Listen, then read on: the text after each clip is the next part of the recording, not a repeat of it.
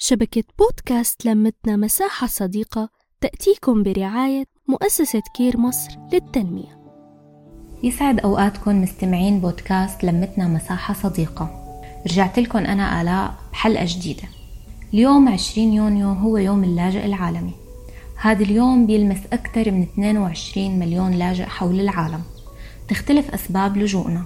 الصراع، الحروب، الكوارث، الوباء. بس النتيجة واحدة. وهي إنه طلعت من بلدك اللي عشت فيها طفولتك.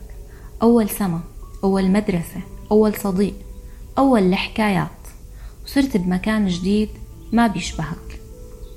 كتير مشاعر منحس فيها نحن اللاجئين من تشرد نفسي ومكاني وزماني.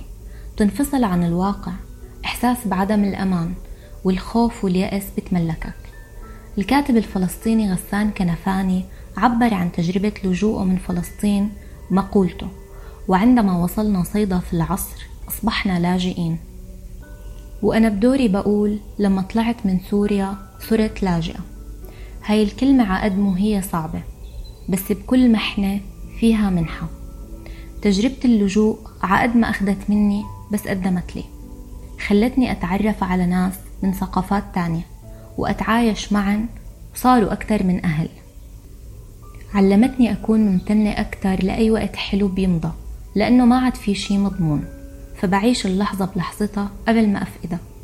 علمتني أتمسك بأحلامي أكتر وأشتغل عليها لأنه ما عاد إلي ممتلكات غيرها.